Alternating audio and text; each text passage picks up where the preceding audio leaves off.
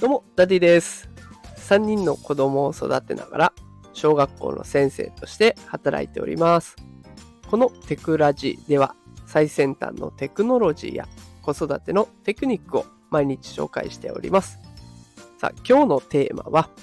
忙しい子育て世代でも簡単にスキルアップ、音声学習の魅力と効果的な使い方というテーマでお送りしていきます。さあ、ということで今日は音声学習について紹介をしていきます。音声学習はね、子育て中でも簡単に取り入れることができる効果的な学習方法になっております。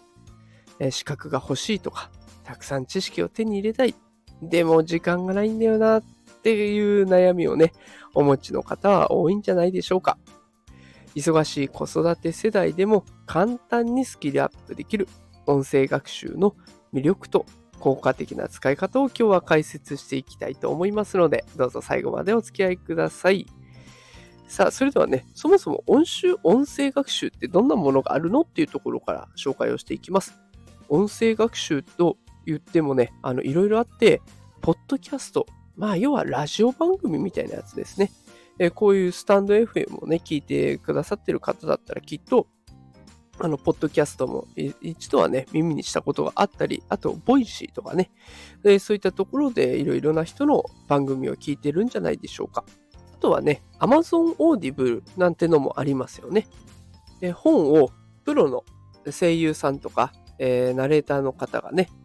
えー、音読をしてくれると、読んで聞かせてくれるっていうものになっております。でこういったね、音声での学習を行うことの利点は、メリットは、通勤時間とか、あとは家事の合間など時間を有効に活用できるっていうことなんですよね。えー、最近はタイムパフォーマンスという言葉が流行っているぐらいなので、このトレンドに乗っている注目の学習方法とも言えます。さあ、それでは実際この音声学習のを始めるにあたってしっかり準備していかないといけません。ただ準備といっても全然難しくなくて、えー、先ほどお伝えしたポッドキャストね、あの例えば Apple Podcast とかもあったりして、 Apple が提供しているサービスがあります。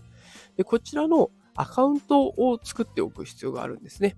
あとは先ほど紹介した Amazon Audible なんてやつもそうですが、 Amazon Audible はあの初月無料、いっかげつかん無料になっておりますので、で試しに入ってみて、でもしダメだったら、ダメというかね、合わないなとか聞く時間ないなっていうことだったらすぐ解約してしまえばお金もかかりません。あのポッドキャストの方も無料でたくさん聞けるので、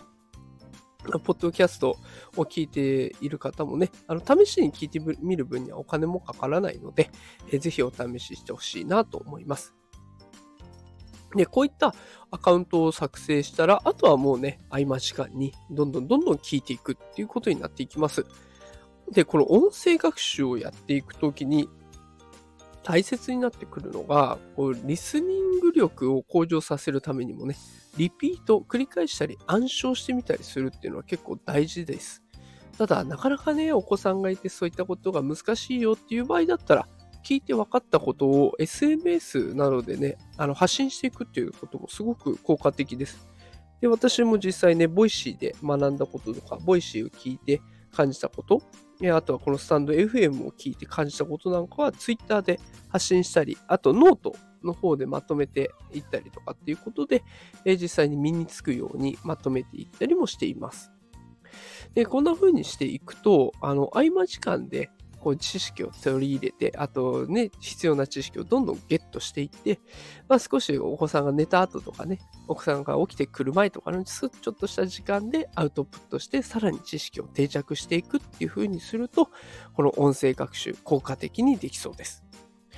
ということで今日はね、忙しい子育て世代でも簡単にスキルアップできる音声学習の魅力と効果的な使い方を説明していきました。えー、子育て中でも取り入れやすい音声学習ですので、ぜひね、取り入れてみて、ご自身のスキルアップを目指してみてほしいなと思います。こんな感じで、えー、毎日最先端技術×子育てをテーマに発信しておりますので、よかったらフォローしておいてください。フォローしていただけると、毎日の新しい放送が、えー、お知らせがいきますので、ぜひよろしくお願いします。それでは皆さん、また明日お会いしましょう。さようなら。